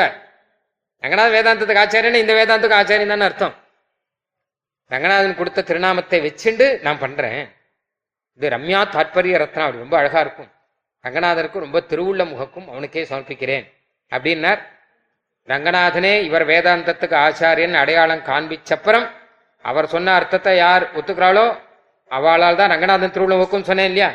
அதான் சுவாமி தேசிகன் சொல்றார். ரங்கநாதன் திருவுள்ள முகக்கும் அப்படின்னு சாதிக்கிறார். எல்லா கிரந்தமும் இப்படிதான். அதான் வியாக்கியா சார்வபௌமா தத்துவமுக்தா கலாபம் அப்படின்னு ஒரு புஸ்தகம். நம்ம சித்தாந்த தத்துவங்களை எல்லாம் எடுத்து சொல்ற தாற்பரிய ரத்னாவளிங்கிறது ரத்னம். தத்துவமுக்தா கலாபங்கிறது முத்து. இது அழகா சொல்வா சுவாமி தேசியன் வந்து ரங்கநாதனுக்கு ரத்தன ஆபரணமும் முத்து ஆபரணமும் சமர்ப்பிக்கணும் அப்படின்னு நினைச்சாராம். ஆனா அவரால் எப்படி சமர்ப்பிக்க முடியும்? ரத்னாபரணம் முத்து ஆபரணம் சமர்ப்பிக்கணும்னா அவர் நல்ல தனிகரா இருக்கணும். கொடீஸ்வரரா இருக்கணும். ஆனா இவர் உஞ்சவிருத்தி. அண்ணாடி அன்னாடம் உஞ்சவிருத்தி எடுக்கிறவர். அந்த உஞ்சவருத்தியில முத்து போட்டாலே ஒதுக்கிடுவார் அவர். எடுத்துக்க மாட்டார்னா ஒன்னும் இவர் பணக்காரரா இருக்கணும். இல்லாட்டா பெருமாளுக்கு ரத்னாவளியும் முக்தாவளியும் சமர்ப்பிக்கிறேங்கிறதுக்காக ரத்னாவளி முக்தாவளி ட்ரஸ்ட் அப்படின்னு ஒன்று போட்டு பைசா வசூல் பண்ணணும். அதாவது பண்ணால் பரவாயில்ல. இவர் அதுவும் பண்ண மாட்டார். அப்ப எப்படி சமர்ப்பிக்கிறது அப்படின்னா தன்னுடைய வாக்குனாலேயே சமர்ப்பிக்கிறார். வாக்குனாலே சமர்ப்பிச்சாலே அதுவே போரும். வாச்சகம் செய் மாலையே வான் பட்டாடையும் அக்னே தேசமான அணிகலனும் என் கைகூப்பு செய்கையே. ஈசன் ஞானம் உண்டுமிழ்ந்த எந்தை ஏகமூர்த்திக்கே நம்மாழ்வார் சொல்றது அண்ணா கவனிக்க இதுதான் பெரிய விஷயம். நம்மாழ்வார் நம்மாழ்வார் கூட பெருமாளுக்கு ஆபரணம் சமர்ப்பிக்கிறார். என்ன ஆபரணம் அப்படின்னா என்னுடைய வாக்கு தான் ஆபரணங்கிற நான் திருவாய்மொழி சமர்ப்பிக்கிறேன்னு இல்லையோ. இதுவா ரங்கநாதருக்கு பெரிய ஆபரணம் அப்படிங்கிறார். வாசகம் செய் மாலையே. வான் பட்டாடையும் மக்தே. பீதாம்பரமும் அதுதான். தேசமான அணிகளும் என் கைகூப்பு செய்கேங்கிற. நம்மாழ்வார் தன்னுடைய வாசகத்தை பூசும் சாந்து என் நெஞ்சம் புனையும் கண்ணி அனதுயினே அப்படிங்கிறார். அப்போ நம்மாழ்வார் எப்படி முக்து மாலை சமர்ப்பிச்சார்? நம்மாழ்வார் எப்படி ஆபரணம் சமர்ப்பிச்சாருங்கிறத சுவாமி தேசிகன் பார்த்தார். அதே மாதிரி ஒரு சமர்ப்பிச்சார். அதுதான் அந்த மாறன் மறையும் ரா- அந்த பாவத்தில் வரணும் இல்லையோ? அந்த பாவம் வந்தாதான் நடக்கும். நம்மாழ்வார் வாசகத்தினாலே சமர்ப்பிச்சார். அங்க என்ன வியாக்கியானம் பண்ணா நம்மாழ்வார் தன்னுடைய வாசகத்தினாலே சமர்ப்பிச்சாருங்கிறது பெரிய விஷயம் இல்லை. பிள்ளான் வியாக்கியானத்தில் ஒன்று சொல்லிருக்கார் சுவாமி தேசிகனும் எல்லாருமே சொல்லிருக்கார். இதை பெருமாள் ஏத்துண்டார் இல்லையோ? அதுதான் பெரிய விஷயம். அவனுடைய குணம். ஒருவனுடைய குணம் இருக்கும்படி அப்படின்னு வரும். பிள்ளான் வியாக்கியானத்தில். பெரிய ரத்தம் ஒன்று எதிர்பார்க்கக்கூடிய பெருமாள்னு வச்சுப்போம். இல்லாட்டா ஒரு பெரிய ததியாராதனை ஒன்று நம்ம எடுத்துன்னு போறோம் எதிர்பார்த்துன்னு போறோம் வச்சுக்கோங்க. அவாத்துக்கு போனா நல்லா சாப்பிடலாம் அப்படின்னு நினைச்சுன்னு போறோம் வச்சுக்கோங்க. ஆனா அவா வந்து அப்பதான் ஊருக்கு கிளம்பிட்டு இருக்கா. ஏன் அவா சொல்றா ஆஹா நீங்க வந்திருக்கே உங்களுக்கு நான் ஏதாவது பண்ணணும். என்ன பண்றதுன்னு தெரியலையே. எங்காத்துல பண்ணி வச்ச நாலு ரொட்டி மாத்திரம்தான் இருக்குது இருக்கு. உங்களுக்கு ஒன்றும் கொடுக்க முடியலையே. எனக்கு என்ன பண்றதுன்னு தெரியலையே. நீங்க வந்துருக்கீங்களே நான் வேணா ஊருக்கு போன்றதெல்லாம் கேன்சல் பண்ணிட்டு இங்கேயே வந்து உட்காந்துருக்கட்டுமா கொஞ்சம் இன்னும் நீங்க சாப்பிட்டப்ப அப்புறம் நான் ஊருக்கு போறேனே அப்படின்னா அப்ப வந்தவர் என்ன சொல்வார்? ஒண்ணும் வேண்டாம். நீங்க சொல்றதே எனக்கு சாட்டா மாதிரி அந்த பிரீத்தி இருக்கும் இல்லையோ அதுவே எனக்கு போரும் நீங்க கொடுக்கறத சாப்பிட்டு போறேன். உங்களுடைய பிரீத்தியே போகும் அந்த மாதிரி பெருமாள் என்ன பண்றாருன்னு கேட்டா நம்மாழ்வார் வந்து ஆபரணங்கள்லாம் சமர்ப்பிக்க முடியாமல் தன்னுடைய வாசகத்தையே சமர்ப்பிக்க ரொம்ப பிரீத்தியோடு கூட பெருமாள் அதை ஏத்துக்கிறான். அந்த மாதிரி தேசிகன் வந்து ரத்னாவளி பண்றேன்னு சொல்லிட்டு கடைசியில இந்த ரத்ன மாலை இல்லாமல் தாற்பரிய ரத்னாவளியும் கிரந்தத்தை பண்ணி சமர்ப்பிக்கிறார் இல்லையா? அதை ரங்கநாதன் பரம பிரீத்தியாக ஏத்துக்கிறான் அப்படிங்கிறது தான் ரஞ்சனி ரங்கபர்த்து அப்படிங்கிற. அதே மாதிரிதான் தத்துவ முக்தா கலாபம் முக்து முத்து மாலை பண்ணணும் அப்படின்னா ரங்கநாதனுக்கு முத்தங்கி உண்டு. இப்போ அதாவது ரங்கநாதன் மூலவருக்கும் முத்தங்கி உண்டு உற்சவருக்கும் ஒரு முத்தங்கி உண்டு. கணு உற்சவத்துல சாத்துவான் ரத்னாகி உற்சவருக்கு உண்டு. எல்லாம் தேசிய என்னன்னு ஆசைப்பட்டாரோ எல்லாம் இப்போ இருக்கு. ஒன்றும் குறவு கிடையாது. தத்துவமுக்தா கலாபம் கூட ராமானுஜருடைய சித்தாந்தம் கடைசியில ராமானுஜருக்கு தான் அதுல பல்லாண்டு பாடுறார். காதா தாதா கதா நாம்னு அதுல கடைசி ஸ்லோகம். தத்துவமுக்தா கலாபத்திலையும் அதுவும் ரங்கநாதனுடைய திருமார்பில் சமர்ப்பிக்கிறேன் அப்படின்னு தான் சொல்றேன் இல்ல நீங்கள் எல்லாம் உங்க மார்பில் தரிச்சுக்கோங்கிற அப்படின்னா மனசுல தரிச்சுக்கோங்க அப்படின்னு அர்த்தம். நவமணி மாலை அப்படின்னு ஒரு பிரபந்தம் தமிழ்ல. மும்மணிக்கோவை அப்படின்னு ஒரு பிரபந்தம் தமிழ்ல. இதெல்லாம் திருவேந்திபுரம் தேவநாதன் விஷயமாக அவருக்கு சமர்ப்பிச்சது. நவரத்ன மாலை அப்படின்னு கூட சொல்லுவாங்க. நவரத்னங்களும் கோத்து வச்சு மாலை பண்ணி நம்ம பெருமாளுக்கு சமர்ப்பிக்கலாம் இல்ல அவாவா போட்டுக்கிறான் நிறைய பேர். நவரத்ன மோதிரம் நவரத்ன மாலை எல்லாம் போட்டுப்பா. பெருமாளுக்கு சமர்ப்பிக்கணும்னா ஒன்பது விதமான பாசுரங்கள் எடுத்து ஒரே மாதிரி இல்லாமல் வேற வேற விதமாக ஒன்பது விதமான பாசுரங்கள் எடுத்து தொகுத்து நவரத்ன மாலை. இல்லாட்டா நவமணி மாலை. பாசுரங்களையே சமர்ப்பிக்கிறார் இதெல்லாமே நம்மாழ்வாருடைய ஆழ்வாருடைய சித்தாந்தம். இது மொத்தமுமே. அது மாதிரிதான் மும்மணி கோவை அப்படிங்கிறது மூணு மூணு மணியா வரும். அதாவது சில பேர் மாலையை பார்த்தா தெரியும். பச்சை சிவப்பு வெள்ளை. அப்புறம் பச்சை சிவப்பு வெள்ளை. பச்சை சிவப்பு வெள்ளை. அப்படி ஒரு மூலியம் மூணு மூணா. அந்த மாதிரி மூணு மூணு தொகுப்பா வரும். அதுல மும்மணி கோவையில். முப்பது பாட்டு மொத்தம் அது. அதுல பத்து பாசனம் தான் இப்ப கிடைச்சிருக்கு. அப்போ அது சமர்ப்பிக்கிறார் இப்படியாக நிறைய வியாக்கியானம் பண்றது மாத்திரம் இல்லாமல் இப்படி ஆச்சரியமான கிரந்தங்கள் எல்லாம் பண்ணார். இது ஒரு பக்கம் இருக்கச்சு இன்னொரு பக்கம் பார்த்தா சாஸ்திர கிரந்தங்கள். சததூஷணி முதலான வாத கிரந்தங்கள். சட்டுன்னு யாருக்கும் புரியாது. சததூஷணியும் வந்தது வந்ததுதான் அதுவும். அப்போ சுவாமி தேசியம் சொல் புரியாட்டா பரவாயில்ல. இதை கிளி மாதிரி படிச்சுக்கோங்க முதல்ல. யதோதிதமிதம் சுகவட் படந்தா கிளி படிக்கிறது கிளிக்கு ஒன்றும் அர்த்தம் தெரியாது. சொன்னதை திருப்பி சொல்ல முடியும் அதனால இந்த சததூஷணியில தேசியன் என்ன சொல்லிருக்காரோ அதை அப்படியே கிளி மாதிரி திருப்பி சொல்லுங்க. யார் சண்டைக்கு வந்தாலும். வந்தவன் இருக்காங்களோ அவன் இதுக்கு ஒழுங்கா அர்த்தம் புரிஞ்சா ஓஹோ இத்தனை விஷயம் இருக்கா இதுல? நாம சொன்னது தப்பு அப்படின்னு சொல்லிட்டு போயிடுவான். அர்த்தம் புரியலன்னு வச்சுக்கோங்க. புரியலன்னு சொல்லிட்டு போயிடுவான். எப்படியும் போயிடுவான். திரகாஷ்டம் விஷயம் போயிடுவான். அதனால எய்தர் வே ரெண்டு வழியிலையும் உனக்கு தான் வெற்றி. இந்த கையில் இருக்கிற வரைக்கும். அப்படின்னு சததூஷ்ணி கிரந்தத்தை சாதிக்கிறேன் வாத கிரந்தங்கள் ஒரு பக்கம் சாஸ்திர கிரந்தங்கள் ஒரு பக்கம் காவிய கிரந்தங்கள் ஒரு பக்கம் சங்கல்ப சூரியதே முதலான நாடகம் ஒரு பக்கம். இன்னொரு பக்கம் பார்த்தா பாதுகா சகசிரம் அப்படின்னு ரங்கநாதனே வரவிச்சது ஸ்தோத்திர கிரந்தங்கள் தமிழ் பிரபந்தங்கள் ரகசிய கிரந்தங்கள் இத்தனை கிரந்தங்கள் சுவாமி தேசியன் பண்ணது ஒன்று ஒன்றும் பின்னாடி ஒரு ஒரு தூண்டுதலோடு கூட பெருமாள் இதனால பண்ணார். கடைசியாக சுவாமி தேசியன் அருளி செய்தது ரகசியத்திரை சாரம் அதுலேயும் பெருமாள் தான். வெள்ளை பரிமுகர் தேசிகராய் விரகால் அடியோம். உள்ளத்தெழுதியது ஓலை இலிட்டனம் யாமிதற்கன்கிற ரகசியத்திரை சாரம் ஆனவுடனே அவதாரம் முடிஞ்சு வச்சுன்னு நினச்சிட்டார் அவரை. ஏன்னா செய்ய வேண்டியதெல்லாம் செஞ்சாச்சு. ரகசியத்திரை சாரத்தில் இல்லாத விஷயமே கிடையாது.